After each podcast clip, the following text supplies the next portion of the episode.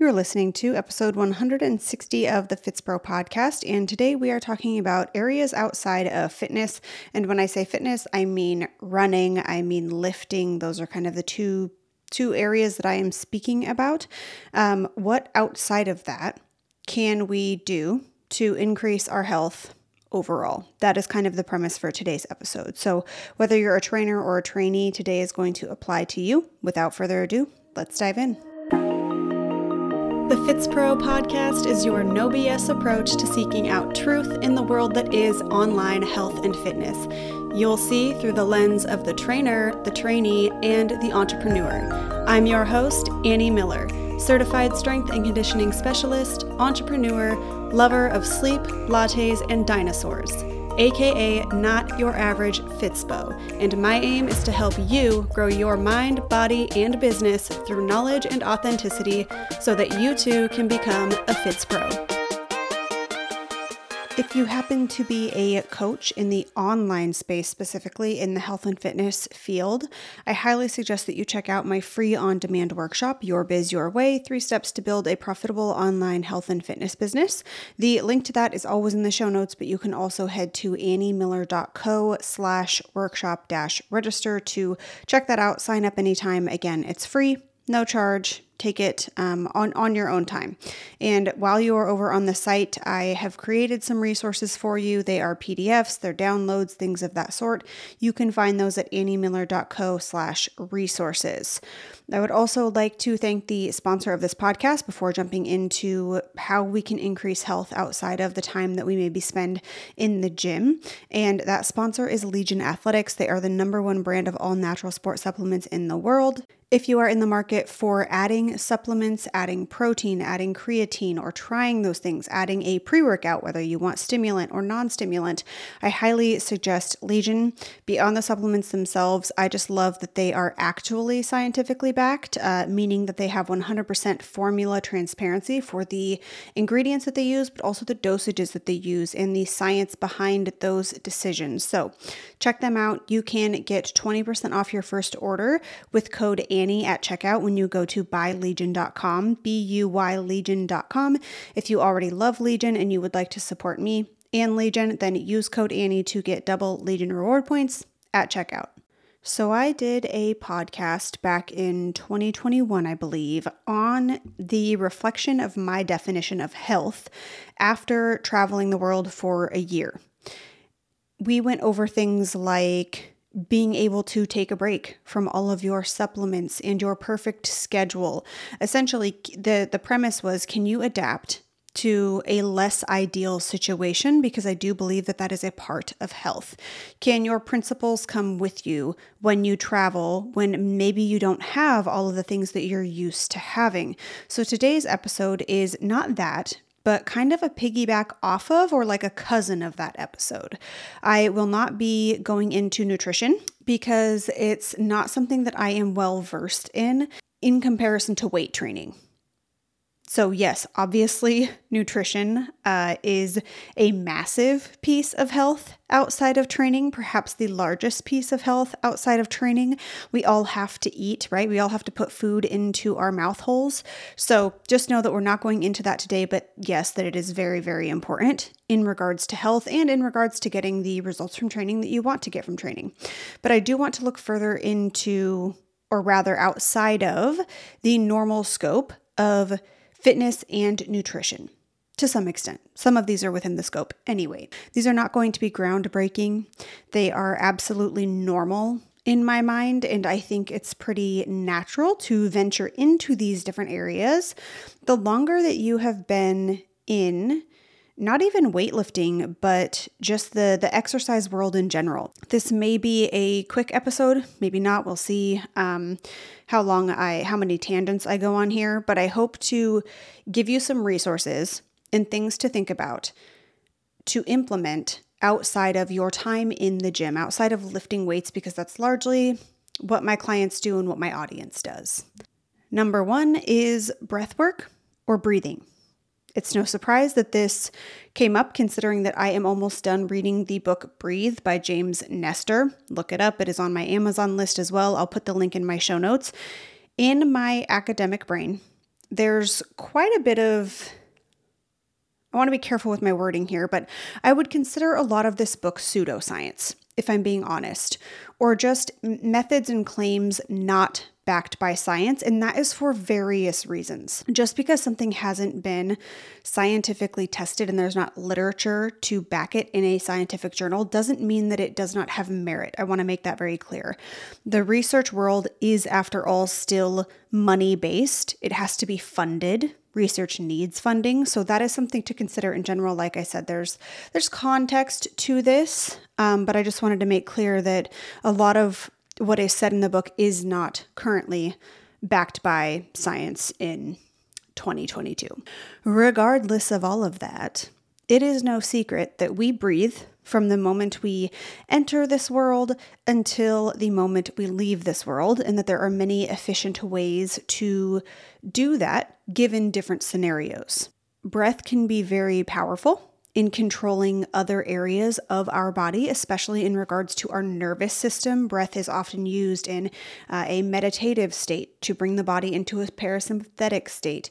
In your autonomic nervous system, you have parasympathetic and sympathetic. Sympathetic is your turn up, fight or flight, stimulated side, and parasympathetic is your rest and digest side. We often hear it referred to as that, meaning that we get into parasympathetic when we down regulate or slow everything. We prepare for rest, we recover. That is what we want to think about when I say parasympathetic. Essentially, breath can be used to calm the body or also to stimulate the body. We can use it to go in these different directions. So, I'm not necessarily telling you to implement any specific practices, but maybe just pay attention to the way that you breathe throughout the day. Are you breathing through your mouth? Are you breathing through your nose? At what points of the day do you tend to breathe through your mouth or your nose?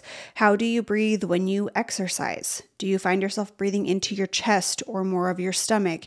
How are you breathing before you go to bed at night? Just draw attention to the area of breath in general and get curious in that area. I think that's a really good place to start.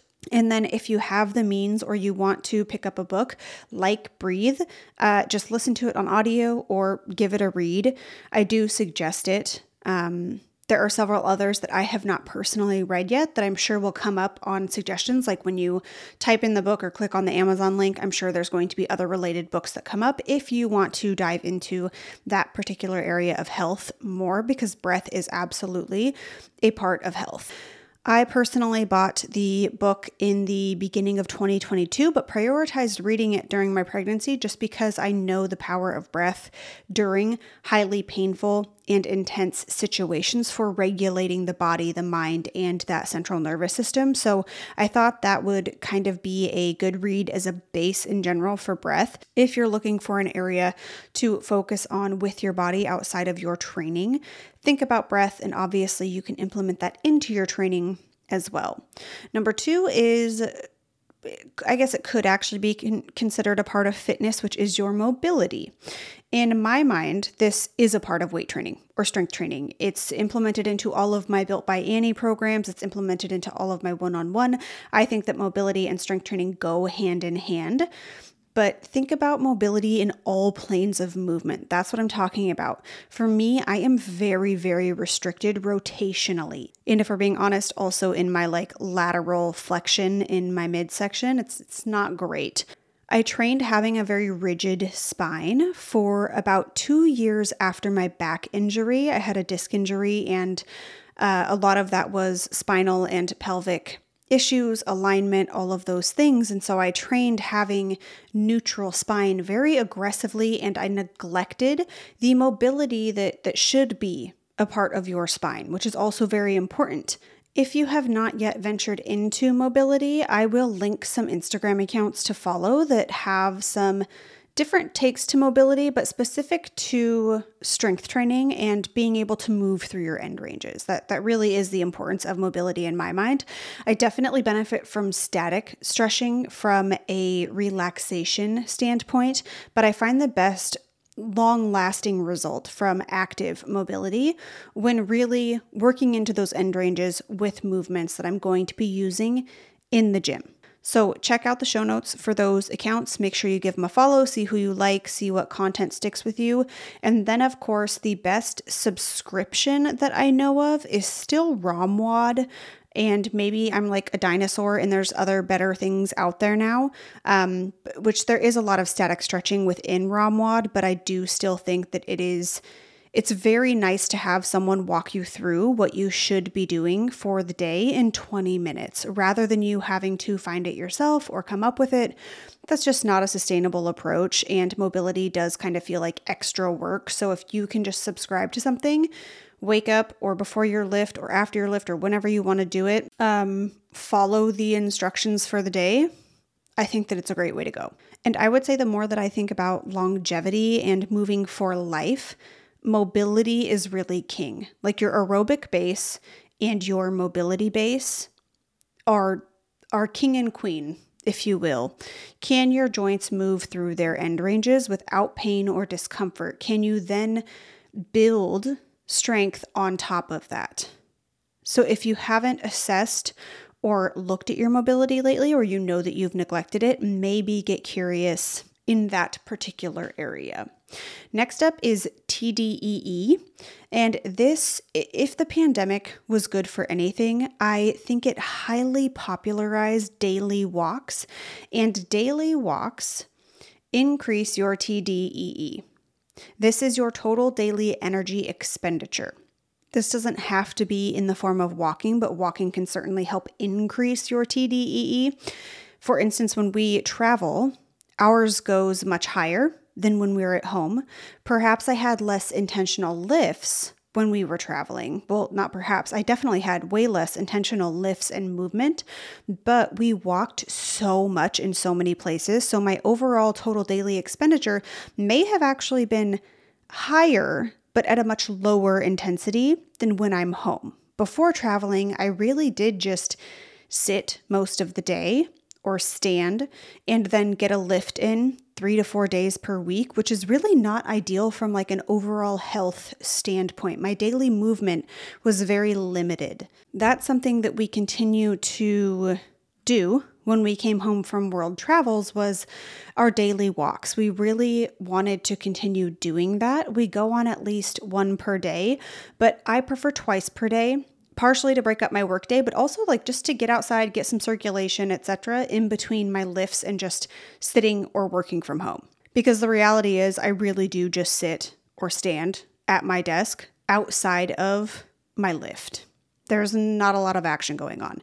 And it's not even about total calories burned. It's just about getting up blood flow, getting some fresh air, getting your body moving so that we are not just sitting stagnant all day. That's what it's about for me anyway. My body feels better. My hips and my back certainly feel better when I get up and get more walks in, and generally when my TDEE is higher. This also pushes you to let go of that kind of all or nothing mentality. I have noticed in the week that I did 20 to 30 minutes of low intensity cardio while I drafted some podcast episodes. I mentioned this uh, before. So in the morning, I was waking up fasted, not fasted to like burn fat, but just first thing I did was waking up, do 20 to 30 minutes of very low intensity cardio and draft some podcasts. It just feels so good to start my day with a little bit of movement and blood flow versus waking up and sitting. And I am more apt, I found, to stay active throughout the day or choose to be active throughout the day if that's how I start my day. Again, this is not something I am training for specifically, it's just a way to increase your TDEE overall. So if you haven't focused on that or you have let that slide, maybe this is the season that you bring that back in. The next thing is sleep routines. This is definitely a part of health. To me, this is a part of training. This is something that I ask my one-on-one clients about frequently is stress and sleep. This doesn't need to be fancy when I say sleep routines. It just needs to get you in the mood for sleep. It needs to down regulate your body. There's no research to back like me drinking tea before bed having some cause and effect on me sleeping better uh, than if I don't drink tea. But drinking tea is one way that I can begin to wind down and think about getting into that parasympathetic state and preparing myself for sleep. Now, whether that is placebo or not, I don't know. I'm sure it is. Uh, stretching can do this, right? Static stretching. Reading can do this. Lowering the lights can do this. Dimming the lights, um, kind of helping that circadian rhythm. I don't care really what it is, but I do suggest looking at and developing even just one thing you do before bed that can help you prepare for that sleepy time that you are about to enter. We don't want to go from highly stimulated to attempting to sleep because it's probably just not going to go very well. Even for spontaneous people, our bodies love routine. Science does show that. It can't be denied. So, attempting to go to bed within the same half hour window, maybe even within the hour window, might be something that you start with. Stopping TV time, at a certain time, reading before bed, just doing the same routine of washing your face or taking a shower and brushing your teeth, giving yourself some kind of um, steps that you take before getting in bed. It does not need to be fancy. These are all ideas that you can just implement for yourself, or you can just begin to, again, get curious and observe yourself without changing anything at first. I am all for that. The next and last thing are sauna and cold exposure.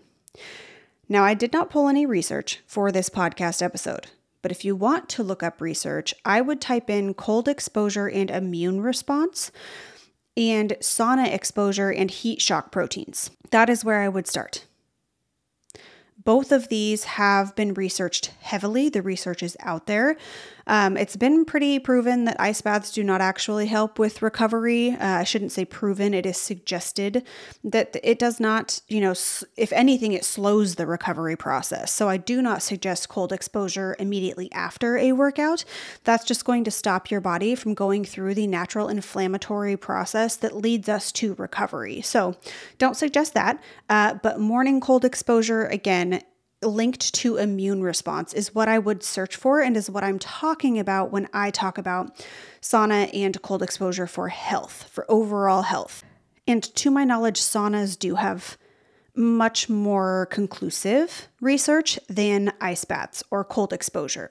There's also, you know, a difference with cold exposure. It's, you know, how long are you exposed to the cold? Is your head also exposed to your cold? Is it just part of your body? There's a lot more context there that that I am not an expert on, but both I think are worth looking into. I know the benefits of sauna are pretty clear-cut and backed by science. Some of the claims on the cold exposure are still a bit more iffy.